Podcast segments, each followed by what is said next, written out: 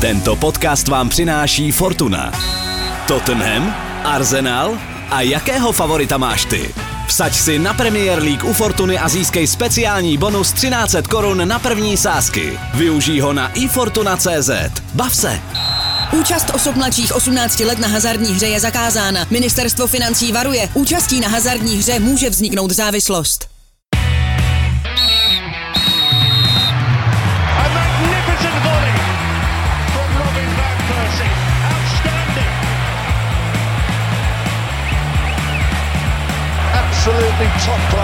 Unstoppable. What a goal! This is the league we want to watch.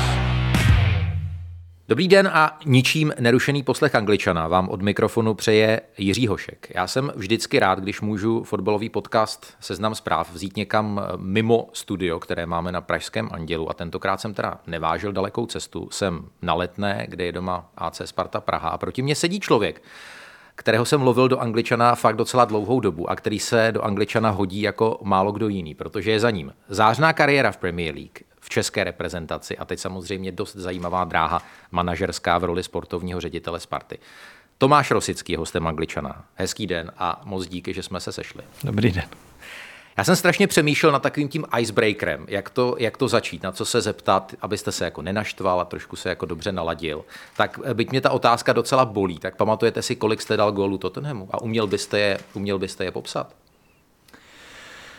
No, zřejmě, když začnu hodně přemýšlet, tak uh, si vzpomenu přesně a i uh, na jasnou jejich i formu v některých, i asi co mě i napadalo během těch situací. Čili, Hezky, hezky. čili No mě nejvíc bolí samozřejmě ten gól z, z druhé minuty uh, ligového zápasu na White Hart Lane. Ta šibe, Rozumím vám. šibenice asi z 20 metrů uh, do Lorisovy branky, což byla vlastně jediná branka zápasu. Tottenham potom vás docela dost mlel. tak co se, vás, co se vám honilo hlavou v tomhle okamžiku? v tomhle okamžiku to bylo úplně jednoduchý. Ten balon se ke mně nádherně vykulil proti noze a už jak jsem ten míč trefil, tak jsem věděl, že to nemůže chytit. Jeden, Tam- jeden, jeden z top 3, top 5 gólů No, vůbec? určitě, určitě. I vlastně důležitost toho zápasu, toho derby, Arsenal, Tottenham, velikost. eh, Vlastně my v tu dobu tenkrát, myslím, že jsme měli určitou šanci, eh, nebo jsme bojovali o titul v tu dobu. Takže to byl velmi důležitý gól. Eh, Ještě umocněn to derby, druhá minuta 1-0. To byl, to byl krásný moment, ale opravdu jednou, eh, to se povede jednou za kariéru, nebo mně se to teda povedlo, když ten balon trefíte a víte už, jak jste to trefil, že, prostě, že to bude gól. Hmm, hmm. Čili tam, tam žádný moc přemýšlení nebylo, tam, eh, tam to bylo všechno eh, hodně rychle, ale asi jestli si třeba budete pamatovat v FA Cupu, Ano, bohužel si to pamatuju. když jsem šel od půlky sám po chybě, po chybě Rouse a tam, když máte ten čas přemýšlet, Vy si pamatujete i kdo udělal tu chybu? Jasně, to, to se nezapomíná taky. Jo. Hezky. Čili tam vlastně, když eh, ta situace trvala 3-4 vteřiny, já nevím, než jsem tam, než jsem tam doběh a vlastně um, A věděl jste, co, co, co chcete udělat? No, k tomu právě mířím. Tam, když vidíte ten proces, než se dostanete k tomu brankářovi, tak uh, já jsem zhruba věděl, co se děje kolem mě.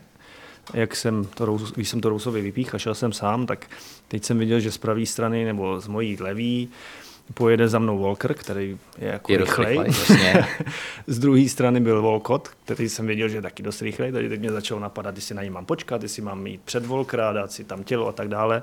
Než mi tohle všechno proběhlo hlavou, tak už jsem byl před Lorisem a pak už jsem věděl, že ho budu dloubat. No. Čili to už jsem pak měl připravený, že jsem věděl, že budu střílet, což bylo lehce před vápnem, tak tam už jsem věděl, že ho dloubnu, nebo že si počkám, až, až ke mně přijde. No. To skončilo 2-0 pro, pro, Ano. pro Arsenal, to bylo to bylo třetí kolo FA Cupu sezóna 2011-2012. A v tom samém ročníku jste nám dal gól i v Lize. Já myslím, že jo. No a víte, víte, co to bylo za gól a uh, to byla taková dost divočina zápas. No vidíte, počkejte, jo, jo, jo, to byl ten, eh, jak jste vedli 2-0 a, a my jsme to otočili na 4-2, že? No bylo to, bylo to 5-2 nakonec dokonce. Opět no vidíte, tak dokonce. Jo. Já myslím, že to bylo jenom 1-0 a potom Adebayor eh, dostal červenou. A vy jste dával vítězný gol na 3-2. A já mám pocit, že to bylo levačkou. Ne, ne, tam, tam, to bylo, tam to bylo bezčervený, to, to co vy Tohle to, říkáte. fakt? 2-0 ve Tottenham po nějakých, no, myslím, že i hodně brzo, my jsme srovnávali do půlky A já jsem dával na 3-2, máte Jo. pravdu, že, že levačkou a to musím říct, že to byl jeden z nejlepších zápasů, ve kterém jsem kdy hrál. Ne, nemyslím tím jenom fotbalově, ale Aha. Atmosférou, vlastně tím rázem zápasu, že jsme prohrávali a a nechci říct, že lidi se otáčeli proti nám, ale cítil jste tu strašnou nervozitu, malý popískávání. Jo. A tak, jak se to potom otočilo a skončilo to 5-2, to, to, bylo, to byl neuvěřitelný zápas. To, co člověk zažívá v dresu Arsenalu proti Tottenhamu, eh, když to srovnáte s tím, co zažívají Spartani proti Slávy, je to ještě víc? Je to ještě víc samozřejmě velikostí zápasu, velikostí Premier League a tak dále. Já musím říct, že ty derby, co já jsem zažil, Sparta Slávě, Dortmund Schalke, Arsenal Tottenham, to je samozřejmě nenávist hmm. ve, všech, eh, ve všech zemích, ve všech klubech a pak je samozřejmě vše umocnění velikostí ligy a, a, a a zájmem o ten zápas jako takový. Čili mm, ten rozdíl tam je, je patrný, ale ta nenávist je, v- řekněme, v- ve všech těch klubech podobná k jeden k druhému. Nenávist je se jako strašně silné slovo. Ano. Uh, má, máte v sobě tu jako, OK, nenávist vůči Tottenhamu třeba pořád? Já to myslím spíš z pohledu fanouška Ne, jako dobře, takového. tak. Já z pohledu hráče, nebo když to hmm. hodnotím jako hráče, nebo teď jako funkcionáře, já, já nenávist nemám. Já se Jo. jo. snažím respektovat každého soupeře. Já jsem ty zápasy měl vždycky rád, protože ta velikost zápasu byla Jasně. vždycky skvělá. A, ale beru to z fanouškovského hlediska, tam to, to bylo to samý v Dortmundu, Dortmund Schalke, to, to, ty se samozřejmě nenávidí všichni. Já jsem to spíš myslel tak, kolik, kolik toho zapáleného arsenalisty ve vás ještě zbyl. Protože potom, když, když řeknete, že ano, no tak automaticky tam musí být jako uh, ta, ta, ta nevraživost vůči Tottenhamu, to jako nejde. Ne, ne proto, proto to říkám. Já samozřejmě No. teď, teď v té roli fanouška spíš mi zůstal ten pohled toho hráče, který má respekt eh, k ostatním i k těm největším soupeřům. Samozřejmě, že je nemám asi jako rád, to se eh, asi dá říct, ale určitě bych to nestavil do té fanouškovské role, jako mají ostatní hmm. lidi, nebo co, co jsem si tam prožil. Vy, když jste popisoval jednu z těch branek, tak, tak jste spontánně vyhrkl, no my jsme tehdy hráli o titul, nebo mysleli jsme na titul. A Arsenal oproti tomuhle období, než kvůli oproti začátku tisíciletí, je úplně v jiné situaci, mm-hmm. kdy prostě zaznamenal, to se jako ano. nedá, nedá popřít eh, propad. Letos po strašně dlouhé době, nevím, asi skoro 30 let, nebude hrát evropské poháry. Mm-hmm. Kolegové Mádl, Šídlo a Staněk budou mít volné úterky, středy, čtvrtky. Eh, V čem tahle jako krize, která není jenom krizi jedné sezóny, podle vás spočívá? Tak je to hodně samozřejmě složitý. Já můžu vysvětlit tu éru, kdy já jsem, eh, já jsem v Arsenálu byl, vlastně za tu dobu mojí desetiletky, dá se říct, tak jsme o titul bojovali vlastně dvakrát, třikrát. Vlastně už zmiňovaný rok 11-12, v roce 7-8 mám, mám dojem, a vlastně pak už, pak už ne. Vlastně já můžu vlastně hmm. hodnotit jenom tu éru Arsena Wengera, kdy já jsem do Arsenálu při- přicházel, tak vlastně celý klub se stěhoval do, na nový stadion, který vlastně měl prioritu eh, postavit. Eh, Vlastně ten plán klubu byl jednoznačný, udržet, nebyl plán získat řekněme titul, ale udržet prostě ta kontinuita hrát ligu mistrů a mít finanční tok zajištěný a co nejrychleji splatit stadion. Což jsem samozřejmě nevěděl, když jsem tam přicházel. jsem se dozvěděl až potom, ale, ale, ale stejně tak uh, ten tým byl vždycky, vždycky velice dobrý, velice silný. Herní styl mu zůstával, samozřejmě byly tam velký finanční rozdíly, když přišla Chelsea, Abramovič, když přišli uh, Manchester City, jejich noví majitele a, a ta laťka finanční se neustále vlastně posouvala, jak vidíte i teď, tak se posouvá neustále dál. Takže s tímhle Arsenal prostě ne, nemohl držet krok vzhledem k té svojí majetkové struktuře a těm závazkům a tak dále. Já myslím, že, já myslím, že Arzen Wenger o tom hodně potom, nebo v těch určitých rozhovorech mluvil, že, že prostě se nemůže srovnávat finančně eh, s, potom s těmihle, řekněme, giganty finančními. Ale pořád jako na papíře, když vidíte ten kádr Arsenalu i, i v- i v letošní sezóně a v posledních třech letech, tak si říkáte, tam jsou eh, prostě super hráči a ty výsledky tomu úplně neodpovídají. A já vidím třeba jakoby rozdíl v tom, že dřív Arsenal proti těm papírově slabším soupeřům mm. jako je jednoduše vyřídil. A už tam a byla tam ještě pořád taková ta psychologická převaha, že ten zápas začínal eh, a ten soupeř měl v myslích už stav jakoby 0-1. A dneska Arsenal jako mi připadá v takové jako křehké situaci, že všichni vědí, že si na něj můžou troufnout. Já s tím souhlasím, vlastně to, o čem jsem mluvil v té minulé otázce, spíš jsem hodnotil tu, hmm. řekněme, éru, nebo co já jsem zažil Jasně. po těch deseti let. Samozřejmě teď už je to pět let, nebo eh, pět let, kdy, kdy, kdy už tam nejsem, čili eh, za tu dobu stejně tak si hodně změnilo, ať už, ať už herně, jaký ten styl fotbalu jde neustále kupředu a stejně tak vidíte anglická liga, jaký je fenomén, um, kde i ty, já nechci říct nejslabší, nebo za prvý, jak ta liga je strašně vyrovnaná, řekl bych, že je mnohem vyrovnanější než za mojeho působení. A ty, a ty, prostě ty kluby, které jsou v dolní části tabulky, tak si dovolí kupovat velice dobrý hráče za obrovské sumy, což je samozřejmě dáno tu atraktivitou, hmm. Eh, finančním tokem všech těch eh, klubů, co dostanou od asociace a tak dále. Čili um, ta anglická liga je strašně silná v každém tom klubu jsou reprezentanti a teď, když vidíte třeba, co utrácí Norwich a tak, a, a tak dále jako nováček, eh, nováček soutěže, tak... Eh, aby měl vůbec šanci soutěže. Aby měl, přesně tak a tam se bavíme o tom, že oni asi zřejmě nebudou chtít se stoupit, tak, hmm. tak, eh, tak vidíte, jak, jak, jak to jde neustále kupředu. Ale stejně tak zpátky k Arsenalu, to, co jste říkal, je to tak, já si myslím, že Arsenal investoval hodně do týmu i minulý rok, dá si koupil, koupil za obrovský peníze Pepeho třeba za 80 hmm. milionů, co, což dřív nikdy ne, nebývalo, či já si nemyslím, že, že finančně strádají i teď, jo, koupí za 50 milionů Whitea, což jsou velký transfery ale mm, je pravda, že ty poslední, ať už umístění celkový, nebo i, ty, i, i výkony jsou, jsou zklamáním. A jak už jste zmiňoval, po strašně dlouhé době vlastně Arsenal nebude hrát vůbec evropský pohár, což znamená pro prestiž toho klubu je velká, velká ztráta. A teď vlastně pro Mikela Artetu má před sebou velice, velice důležitou sezónu, protože taky už, už to bude jeho třetí sezóna, hmm. jestli se nemýlím. Já teď uh pustím záznam z prosince 2014. Hello, good afternoon and welcome to the Emirates Stadium. Here sitting next to me the oldest player at the club, Thomas Rosicki. Hello Tommy. Uh, ciao, thank you, Mikael. Uh, I'm happy to be here with you, and uh, I hope we will see a good match today. I hope so. I hope so. There's some quality there. I'm I'm going to be watching the number seven of Arsenal very, Football Club very closely. Yeah, I'm not surprised because obviously he's one of the best players in, in the club. So uh, uh, you have obviously good taste. Look at him now. He's uh, already speaking to Olivier, Gi- Olivier Giroud. Uh. Probably he's telling me, look, your head is not looking perfect. oh, one, two, look at Rosicky, the quality. Sanya, Sanya, Sanya. what was that, Olivier, my friend? Get up. Rosicky doesn't want the ball. There it is. Oh, what a pass, Rosicky. He always wants the ball. Yes. okay. Uh, oh, Koučem a kanonírů, jak už jste řekli, je teď Mikel Arteta, eh, se kterým jste si tady eh, v prosinci 2014 vyzkoušel roli televizního komentátora. Mě by hrozně zajímalo, jestli jako v něm to trénování budoucí bylo, bylo vždycky. Jestli to byl takový typ člověka, u kterého jste říkal, on na ten fotbal fakt kouká způsobem, že z něj jednou bude dobrý manažer.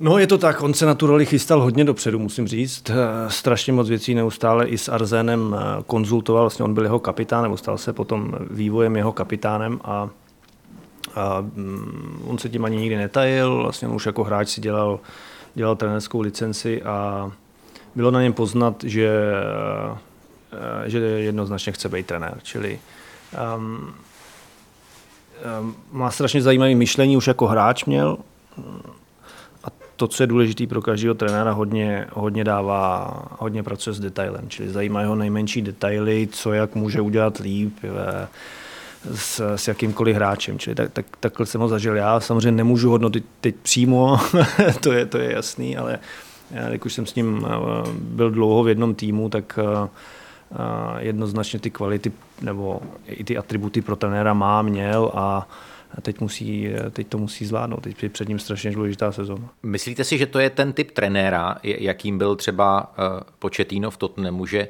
dokáže ty hráče jakoby individuálně pozvednout, to znamená z, z, z lidí, jako je Smith Rowe, jako je, jako je Saka, udělat výjimečně dobré hráče a současně je to, je to člověk, který dokáže vést ten tým, jako být motivátor, taktik, strateg. Mm-hmm. Co se týká té tý taktické stránky, eh, jak jsem říkal, já můžu popsat nějaké věci, ale zřejmě ne úplně do detailu, protože hmm. ho nemůžu, nemůžu samozřejmě znát. Ale už jako kapitán měl eh, ty lídrovské schopnosti a aby za ním hráči šli, tak měl. Čili teď je vidět to, co jste zmiňoval. Saka s Misrou, eh, že dokáže pracovat s mladýma, rozvíjet je, jestli dokáže posunout ještě dál na nějaký world class level, nevím, to, to uvidíme, ale, ale určitě se s mladýma eh, nebude bát pracovat, což ukazuje, ale ale zase já si pořád teď, když myslím o, eh, na Artetu Arsenal, tak pořád myslím teď tu sezónu, která začne, že je pro něho zásadní.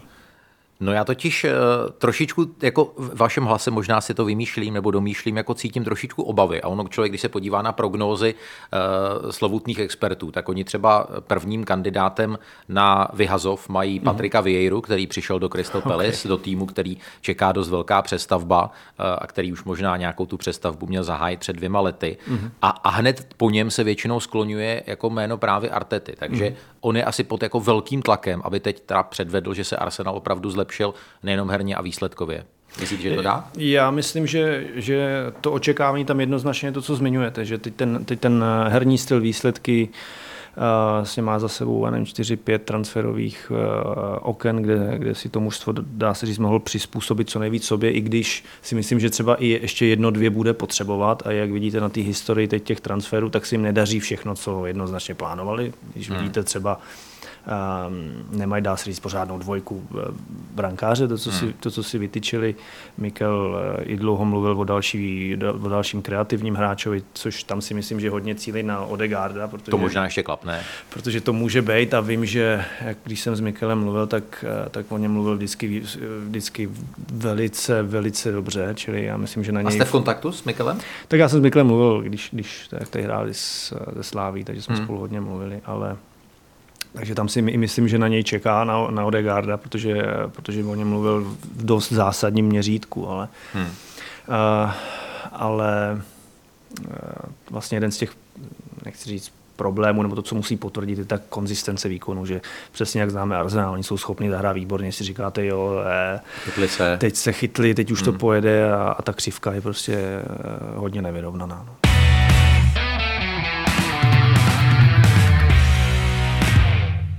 Stále posloucháte podcast Angličan. Dnes jsme hosty na Spartě u Tomáše Rosického. My jsme to už naťukli. Covid, ne covid, ty největší anglické týmy, ale právě vlastně i ty týmy o něco menší. Letos v létě vytáhly z pokladny neuvěřitelné částky na, na fantastické přestupy, opravdu velké přestupy typu Sancho, Varan, Grealish, teď nejnověji Lukaku. To jsme asi všichni zírali, možná Manchester City dotáhne do konce přestupového období i Harryho Kanea. Znamená to, Tomáši, že jako všichni dospěli k přesvědčení, že pokud vůbec chcete mít šanci získat nějakou trofej, tak bez těch opravdu velkých hráčů to prostě nejde. No já myslím, že v Anglii to tak je, že tam potřebujete nejenom mít dobrý tým jako takový, ale musíte mít i, i prostě dvě, tři velké individuality. Já jsem o tom přesvědčen, že tak to v Anglii je. Stejně tak, eh, když vidíte Klopa, Guardiolu, jak se chovají na, na tom transferu a ty už mají svůj nějaký zajetý tým, tak, tak se ho dá si říct už spíš jenom osvěžujou, že chtějí ty dva, max tři, aby jim tam samozřejmě ten hráč vždycky přinesl nový impuls, něco nového, ty ostatní budou trošku víc na špičkách, další konkurence a tak dále. Čili ty, ty už si dá se říct jenom osvěžují, doplňují Eh, ten kádr a eh, uvidíte to u Manchesteru City. Ty si nedoplňují, ty chtějí Kejna a Grealishe, nebo který ho mají, čili dva zásadní hráče, na který budou sázet, že zase dotáhnou k titulu. Jak do toho všeho zapadá, eh, že všechny velké kluby, a to není jenom specifikum Anglie, to vlastně se můžeme bavit klidně i o Spartě, potom se k tomu i dostaneme, že zároveň investují hodně do vlastních akademií. A, a z těch akademií, eh, ať už je to Chelsea nebo Manchester City, v podstatě každý ročník vyprodukuje minimálně 4-5 fakt super hráčů a uh, oni potom v tom věku 18-19 let často uh, si s nimi nevědí rady. Vyloženě se to štosuje jak nějaké prošlé zboží ve skladišti. Jak, jak, jak tohle vlastně skombinovat, jak tohle dát všechno dohromady? To, to není úplně dobře řešitelný problém. Eh, tak může to být samozřejmě v některých věcích konflikt. Já myslím, že na druhou stranu všichni tyhle top kluby, nebo když se teď budeme bavit, to, co jste zmiňoval, City, Chelsea a, a třeba i Arsenal, tak uh, myslím, že základ každého fotbalového klubu je akademie a její odchovanci. A když to samozřejmě můžeme to přenést trošku i, i, i sem na Spartu, kdy vlastně my to máme jeden z důležitých strategických bodů mít v, v týmu Spartany, protože zase cílíte už zpět, kdy ty, kdy ty hráči, eh, aby si prošli žákovskýma a dorosteneckýma soutěžema, tak už tam jsou učení, že jsou Spartani, že musí vyhrát každý zápas, čili oni, eh, když přijdou k nám, samozřejmě každý má jinou cestu, rozvoj a tak dále, ale už vědí, co to je, že prostě remíza nestačí. Jo? Někdy máte potom problém, uh, když jsem se třeba z Anglie vracel a hráli jsme tenkrát, vlastně to bylo za trenéra Stramačony a hráli jsme Hráli jsme v Liberci, hráli jsme jedna jedna, jak jsme se vraceli zpátky, teď to byla stávka, stávka fanoušků a, a prostě ti někteří zahraniční hráči nechápali, říkají, co se děje, když jsme hráli jedna jedna, ale a to prostě nestačí. Prostě, jestli hrajete v dešti, v, já nevím, v zimě a kdekoliv, tak prostě eh, pro Spartu znamená jedno a to je vyhrát. A to jsou vlastně to samé tady ty velké kluby, eh, když se budeme bavit o Arsenal nebo o City, čili projít si tím eh, celým systémem, dá se říct, kde kamkoliv přijdete, tak prostě to očekávání, že musíte vyhrát. Pak samozřejmě dochází k tomu, co říkáte vy, pak se to tluče s těma obrovskýma ambicema toho týmu, když vezmete City, který vychovává velmi dobrý hráče mladý, mají velmi dobrou akademii a vychovávají dobrý hráče a to, co jim vlastně zvládne rovnou přejít do toho týmu, tak je strašně složitý. Tam je snad jenom Foden, jestli se nepletu. Hmm. Jo, už měli problémy se Sančem, ze kterého se stal světový hráč. To by mě hrozně zajímalo, jak se teď tváří. Mají ho přes ulici uh, u konkurence? Přesně tak, čili pa, pak jim už se tam tlučou ty obrovské ambice, prostě vyhrát všechno a rozvoj těch svých hráčů. No. Když jsem se koukal na web BBC, kde oslovili 20 předních expertů, všechny ty Alany Shearery a podobně, tak 13 eh, z nich řeklo, že vyhraje letos ligu City, sedm řeklo, že Chelsea, ale co mě fascinovalo, tak když měli dát dohromady top 4, tak eh, opravdu zmiňovali jenom City, Chelsea, Manchester United a Liverpool a jenom jeden jediný jako rebel řekl, že čtvrtý skončí Leicester.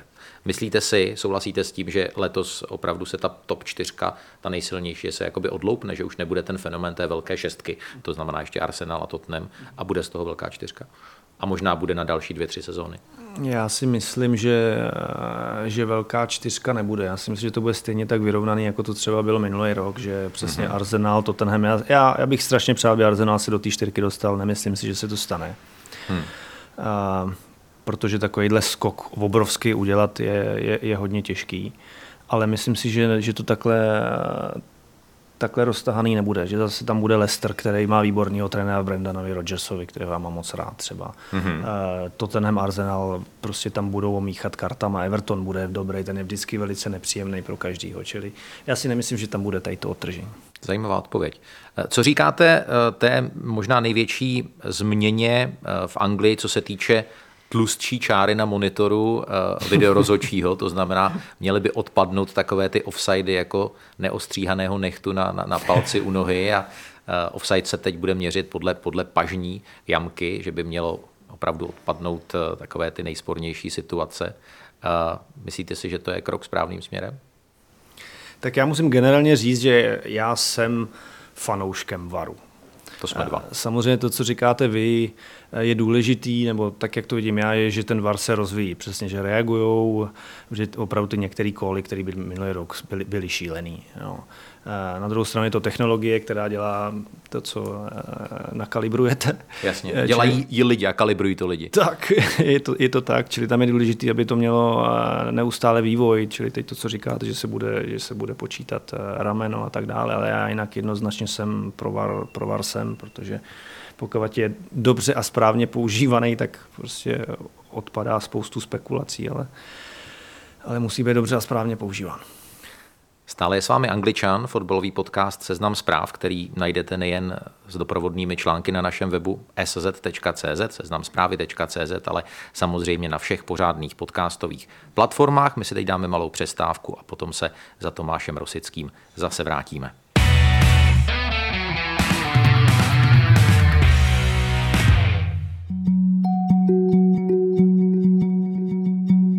Seznam zprávy uvádí druhou řadu podcastové série České podsvětí s Adamem Miklicou a Josefem Klímou o tenké hranici zákona v novém miléniu. Z podsvětí je víc polosvět a zločin infiltruje stát a balancuje na hranici zákona. Ten zločin se proměnil. Už přestaly fungovat ty jejich staré metody, takový ty drsný jako zastrašování. Místo zabijáků začaly chodit právníci uslyšíte, jak Mrázkův ex-kolega Petr utíká do Švýcarska, jak se naše zbraně málem pašovaly do Iránu, Švábův gang kosil bohaté podnikatele v zahraničí a jak někoho napadlo namíchat do alkoholu víc metanolu a skončilo to mrtvými a prohibicí. Poslouchejte na Seznam zprávách a ve všech podcastových aplikacích.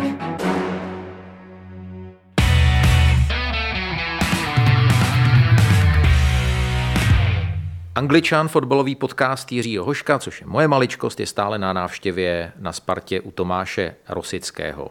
Zkusme zavřít oči, píše se rok 2050, sejdou se u piva dva fanoušci Sparty a budou si povídat ve stylu jo, to bylo tehdy, když Rosa dělal sportovního ředitele, tak Sparta, tři tečky. Zkuste tu, tu větu doplnit. Co je to, o co se vy na Spartě s kolegy snažíte? tak 2050 je snad strašně dlouhá doba. Uh, o to... No oni se budou jako povídat Já v minulosti, jo? Jak to, co se dělo před 30 lety. Já vám rozumím. To, o co se my tady snažíme, je dá se říct úplně jednoduchý a to je dostat Spartu zpátky na vrchol, aby uh, historicky nejsilnější český klub uh, každý rok vyhrával tituly, bojoval o tituly, působil v Evropě, čili to je pro Spartu zásadní věc a, a samozřejmě ten tým se neustále vyvíjí, nebo to je můj názor za tu dobu, co já jsem tady a, a chtěl bych, aby se vyvíjel dál. Vy jste zmínil, jsem rád, že jsem nebyl první, kdo řekl jméno Stramačony. Ta destramačonizace Sparty uh, už skončila? Nejsou už tam žádní jako kostlivci ve skříni? Uh, nejsou, vlastně máme teď poslední rok, kdy se Stramačonyho éra započítává do, fair, do, do Financial Fair Play, to je řekněme nějaký poslední, řekněme kostlivec, co zmiňujete, jinak vlastně ta éra je, je pryč a, a myslím, že to byla pro celý klub obrovská zkušenost a, a, a myslím, že už jsme ale mm, dlouho za ní. Já jsem si eh, v rámci přípravy na ten dnešní rozhovor dokonce pustil dva zápasy vašeho týmu U16 teď na turnaji v Salzburgu a strašně eh, se mi líbilo, jak tam kluci hráli. Eh, a viděl jsem i nějaké zápasy u 15 a vidím a vím dlouhodobě, že vaše přípravkové týmy a žákovské týmy jsou vynikající na evropské úrovni, vyhrávají turnaje, hrají úplně 50-50. A a potom mám pocit, když vidím uh, dospělý tým Sparty a, vidím už ty hráče potom 19-20 leté, že mají určité technické nedostatky. A třeba to bylo hodně vidět v zápase proti Monaku, že prostě to zpracování míče, to takové to sebevědomí, že všechno malinko trvá. Kde, kde v tom vývoji fotbalisty uh, je problém v Česku a na Spartě? Tak zásadní přechod eh, vývoje fotbalisty je z dorosteneckého do mužského fotbalu. To, to si myslím, že je jasný. To, co zmiňujete s Monakem, krásná konfrontace teď naše s Monakem, tak eh, nám ukazuje nejenom spartianský, řekněme v úzovkách problém, ale problém celého českého fotbalu. A to je, nebo jeden z, jeden z nich, a to je práce s míčem v rychlosti, kde přesně, když vidíte hráče Monáka, jak oni pracují s míčem a eventuálně... A nemusí o tom přemýšlet vůbec. Přesně tak. A tam i vidíte, že oni to dělají instinktivně, že nad tím nepřemýšlejí, že tu situaci hmm. vyhodnocují instinktivně. Čili uh, to je jeden z největších uh, pro mě rozdílů vlastně tam vše, jak změňuje, nebo když se podíváte přesně na Anglii, která je samozřejmě nějakým způsobem extrémní v tom dále práce s míčem v rychlosti, je něco, co se neustále rozvíjí a, a kdo ji nezvládá, tak to bude mít těžší a těžší prostě do, do evropského fotbalu. Hmm. To znamená, uh, vy teď společně s panem Hřebíkem, šéfem spartianské mládeže, máte naprosto jasnou prioritu, že tohle se má do těch kluků začít od nějakého věku prostě natloukat. Eh, tak samozřejmě není, není to jenom o tom, ten, eh, každý, ten, každý ten hráč a fotbalista se eh, rozvíjí, eh, rozvíjí jinak, čili ono je to i hodně o tom, o tom přechodu, o kterém jsem kterým jsem dá se říct se zmiňoval, čili každý hráč má jiný rozvoj, každý hráč mm-hmm. vlastně třeba dorůstá dřív, někdo rychleji, je to hodně o té evaluaci a jaký, vlastně, jaký kdo má přednosti a nedostatky, ale, ale sami, to, sami to vidíte, že ten, ten přechod do dospělého fotbalu je zásadní, někdo zvládne přechod do ligy okamžitě. Někdo musí jít eh, třetí, druhá, první liga hostování, pak třeba teprve Sparta, čili každý, eh, každý hráč je naprosto jiný a každý má svoji cestu, jak eh, eventuálně může svoji kariéru udělat. No. Hmm. A co, co vlastně byla největší změna, kterou jste vy od začátku svého působení, i třeba díky vaší anglické a německé zkušenosti, udělal, co se týče právě třeba toho, toho přechodu na ten seniorský level nebo, nebo toho, uh, toho vývoje hráčů, že s někým je třeba mít, jak jste říkal, větší trpělivost a někdo může být hotový opravdu v těch 17 letech a může jít na plac. Tak hodně je to i, i o důvěře v, v těch hráčích a těm klukům se nebát eventuálně dát šanci, eh, šanci eh, v A týmu. Já myslím, že vlastně, když, když jsem přicházel, tak, tak přesně já jsem přicházel po té éře trenéra Stramačonyho a když teď budu mluvit, dá se říct o, o A týmu, o těch mm-hmm. strategických, řekněme, cílech, nebo co jsme, co jsme chtěli udělat až doteď, čili tam, tam to bylo, dá se říct, úplně, úplně jasný. My jsme věděli, že v tu dobu prostě Slávě je když budu mluvit o svých konkurentech nebo o našich, takže Slávě je před náma, čili přesně to, co vy zmiňujete. My jsme věděli, že budeme chtít dát eh, šanci mladým hráčům, nachystat si je, připravit si je, protože jsme věděli, že musíme udělat ostatní kroky, museli jsme hodně pracovat na prostředí, vlastně měli jsme, eh, nebyli jsme jednotný tým, když jste viděl Spartu před dvouma rokama a teď, tak musíte říct, teď přesně nebavme se fotbal, technika a tak dále, mm. ale když se prostě na Spartu teď podíváte, tak vidíte tým, který bojuje jeden za druhýho a je kompaktní a jednotný.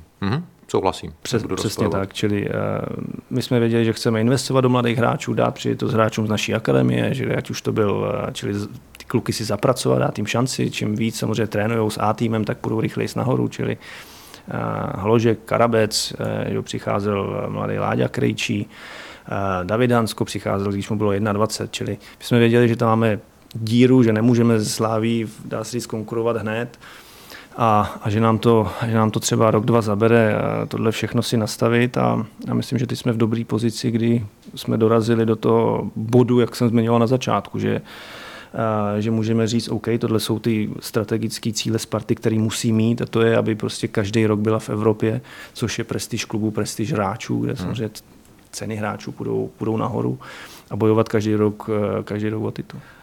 Ono tam je asi trošičku ne rozpor, ale je těžké to napasovat na to, eh, být trpělivý, jít krůček po krůčku v tom konceptu a současně vědět, že na vás je dlouhodobě v Česku největší tlak. A vy jste sám říkal, prostě remíza v Liberci jedna jedna je málo. Mm-hmm. Tak jako najít mezi tímhle tím určitý kompromis, to je asi docela problém. No, tak je a není. Já myslím, že vlastně celou dobu, co, co já jsem tady, tak já to přesně držím. Ono eh, samozřejmě eh, to co, to, co říkáte, je pravda. Ty očekávání jsou rychlejší, nemáte čas.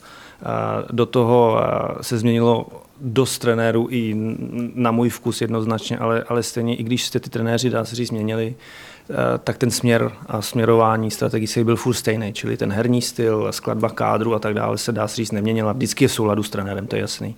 Ale i když se trenéři měnili, tak styl a strategie zůstávala stejná. Čili my jsme teď dospěli do toho bodu, co já, co já jsem zmiňoval. A ano, samozřejmě, bylo to, je nadále složitý, protože ty očekávání na Spartu vždycky budou nejvyšší a je to tak i správně od veřejnosti, fanoušku a tak dále. A žijeme ve zkratkovité době, během pár vteřin vás někdo natře na sociálních sítích a už to jede. To, to, to tak prostě je, ale, ale já myslím, že prostě zásadní, aby jsme přišli do tohle bodu, kde jsme teď, tak je, že, že jsem prostě tu strategii musel udržet i, i musím upřímně říct, že někdy to eh, bylo složitý. Já, já vás nechci, nechci chytat eh, za slovo, ano. ale eh, před chvilkou jste řekl, že na, na váš vkus se ti trenéři měři, měnili mm-hmm. až jako trošku víc, než byste si přál? Ano. Tak jednoznačně v jakém, já... v jakém konkrétním případě? No v jakém hlavně? konkrétním případě? Nebo myslím, celkově, když to Ne, já to myslím celkově, já to jo. myslím v konkrétním případě, mm-hmm. ale stejně tak zase musíme jít zpátky, že, že já, když jsem zažil Zdeňka Šťastného, potom Václava Jílka, Václava Kotala, tak zase všichni ještě vlastně dá se říct, um, jeli na určitý následky té minulý, minulý doby, kdy pro ty trenéry to taky bylo velice složitý, protože měli ještě tady hráče, který třeba nechtěli. Hmm. My jsme měli strašný trable se jich v uvozovkách zbavit, ano. protože měli obrovský kontrakty hmm. a je těžký z těchto kluků udělat tým, když vědí, že Uh, oni se tady chtějí jenom odsedět prostě dál a čili pro, tu, pro to vytvoření toho mužstva, jaký trenér, každý ten trenér s těma hráči měl problémy při skoro každém tréninku, čili byla opravdu složitá doba i pro ty trenéry, který, který tady byli a nebylo to pro ně jednoduché. Řekněte mi, eh, jaká je teď role vašeho B týmu, který se dostal do druhé nejvyšší soutěže, což už je velmi slušná úroveň, kdy už ti hráči pochopitelně se tam můžou mm-hmm. jakoby někam posunout, rozehrávat se eh, po zranění. Je to teď eh, ve vašich plánech nějak jakoby zřetelnější? Pomáhá vám to? No jednoznačně, to byl zase jeden velice uh, důležitý strategický bod pokusit se mít B tým v druhé lize, protože um, zase už dřív uh, já jsem narážel na trable ty kluci, kteří samozřejmě už přerostli třetí ligu, třeba ještě neměli úplně na první a potřebovali druhou ligu, um, dát na hostování, samozřejmě pak to není už jenom taky o tom dát toho kluka na hostování, OK, potřebuješ dát druhou ligu, tak běž tamhle. Hmm. Já jsem se vždycky snažil toho kluka dát do Eh, do správné pozice pod správným trenérem, třeba v návaznosti i na náš herní styl, čili ehm, já myslím, že pro nás je skvělý mít to Bčko v druhé lize, kdy jednoznačně jdeme podle našeho konceptu propojení Ačko, Bčko, stejně tak oba dva trenéři, když si mhm. sedneme, řekneme si, co, co, co chceme, jak principy hry a tak dále, čili eh, ta návaznost mít to Bčko doma pod naší střechou, pod naším trenérem, pod našima principama je pro ten vývoj těch kluků skvělá. To znamená, v principu eh, někteří kluci z Bčka by mohli se dostat i do Ačka. Jednoznačně. Hmm. Neříká, ne, nebudu vám teď říkat čísla a tak dále, ale jednoznačně ta cesta hmm. uh, pro mě je, že někteří z Bčka rovnou do Ačka by to, neříkám teď hned, ale, ale hmm. uh, můžou zvládnout. Čili vy jste popsal ten koncept jako snahu dostat uh, historicky nejúspěšnější český klub tam, kam dlouhodobě patřil, to znamená každý rok útočit a pokud možno získat titul, hrát evropské poháry. A ono to má nějaký kontext. A ten kontext je, uh, řekl bych, chronicky podfinancovaný český fotbal.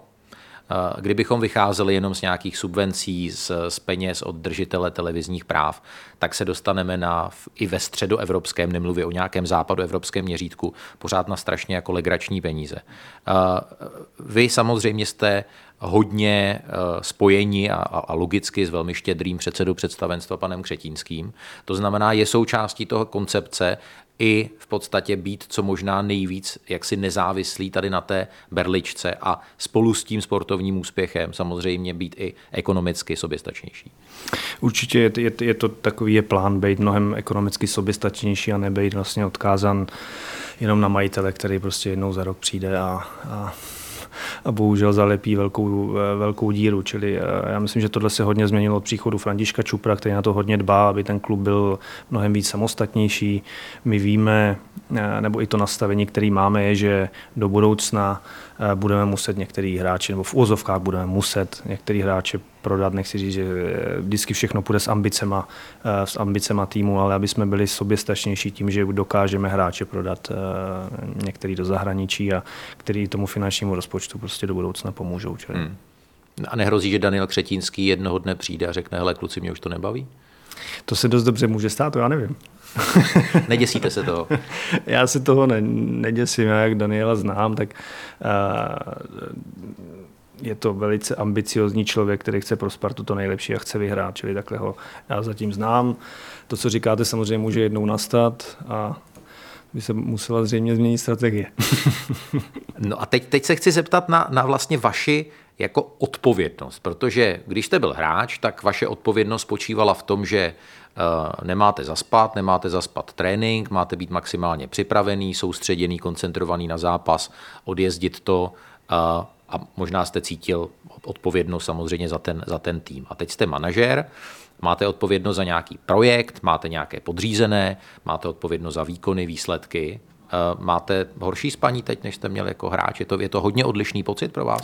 Je to hodně odlišný, samozřejmě. Je to, je to diametrálně odlišný, protože přesně když jste hráč, tak se o vás všichni starají. Hmm. Furt se vás někdo ptá, jestli něco nepotřebujete a jestli jste v pohodě, abyste mohl eh, Jasně.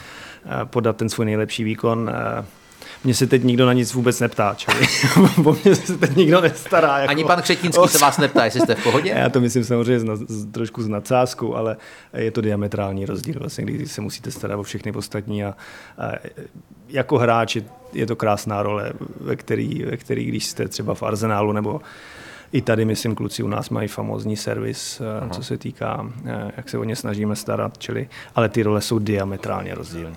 Já totiž směřuji tam, jestli jste si vy sám jakoby stanovil uh, nějakou takovou jakoby kritickou hranici, kdy, kdybyste si řekl, hele, jako já sám v tom, co se ode mě očekávalo, jsem jako neuspěl. A dávám tady na stůl jakoby svoji funkci k dispozici, protože si myslím, že to, co jsem chtěl dělat a co jsme tady teď v posledních minutách popsali, mm-hmm. tak se nepovedlo. Mm-hmm. Já myslím, že to je velice dobrá otázka a Uh, určitě jsem si takovou určitou dobu stanovil, čili Aha. já když můžu... Povídejte.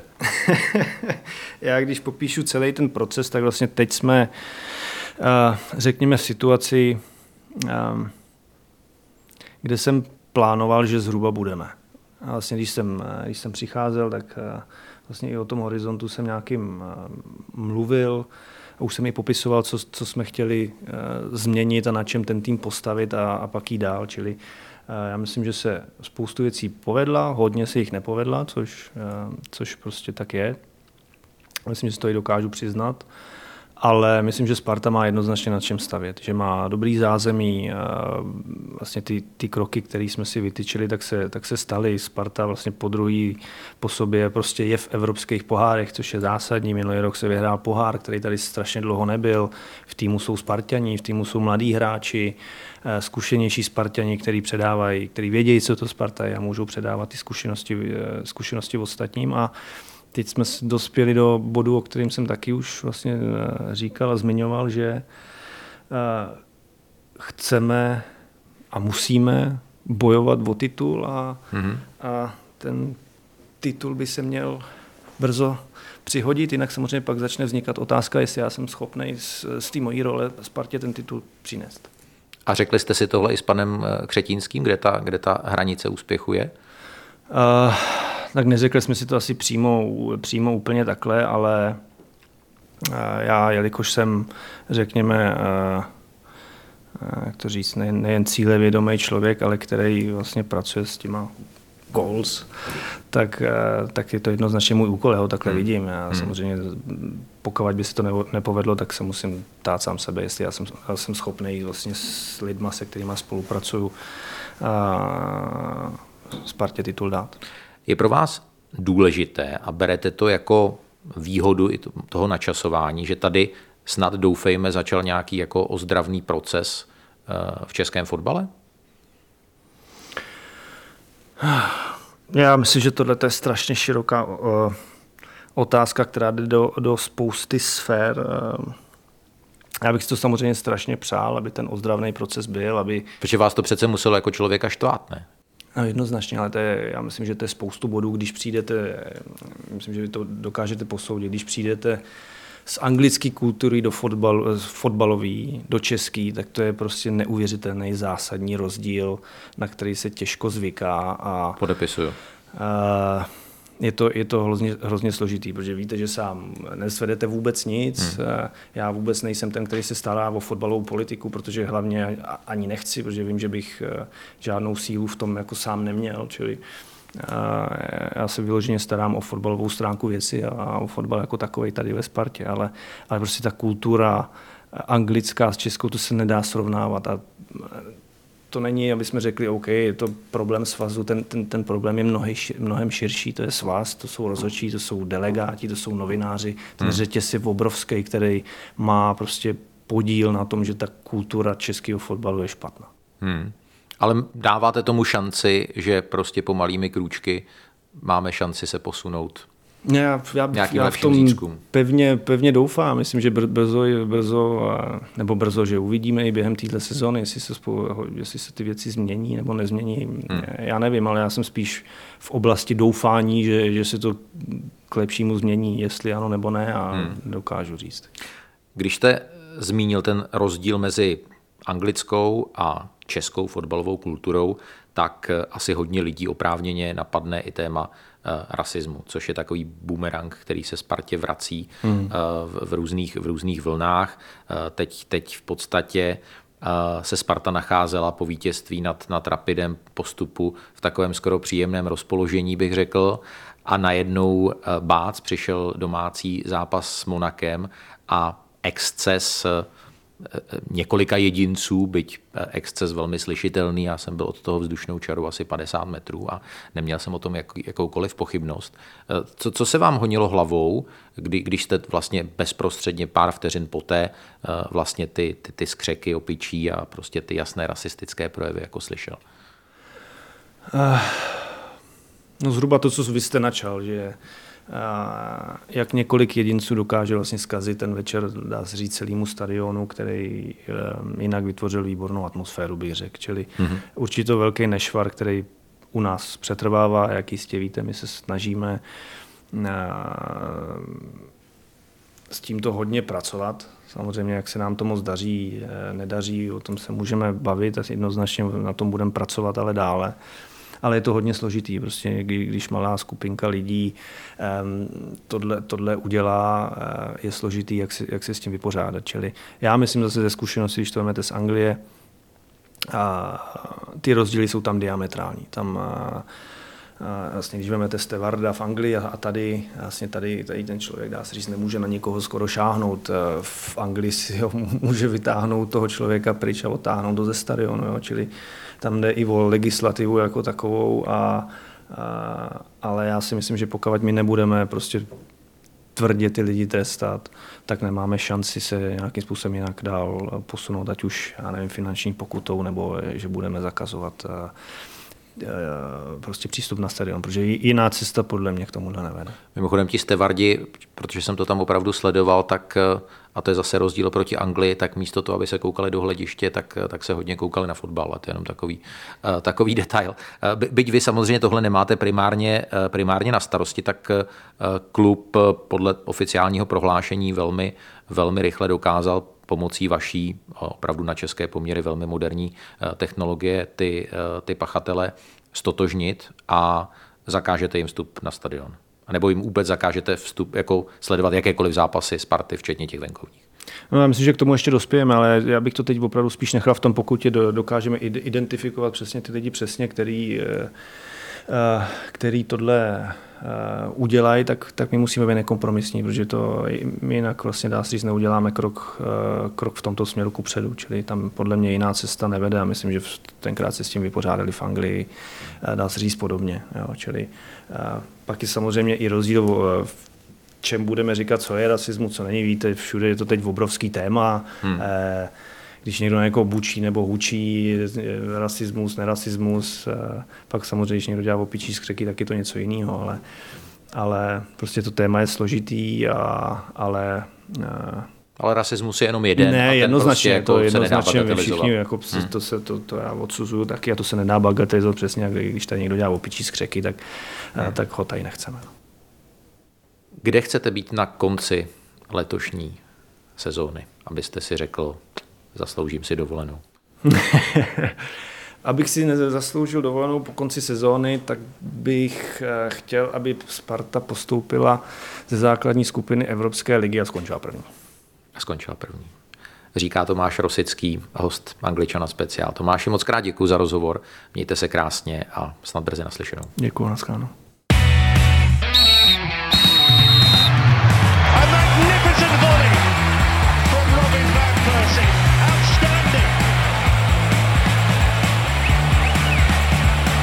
Absolutely top class, unstoppable. What a goal! This is the league we want to watch. Tento podcast vám přináší Fortuna. Účast osob mladších 18 let na hazardní hře je zakázána. Ministerstvo financí varuje, účastí na hazardní hře může vzniknout závislost.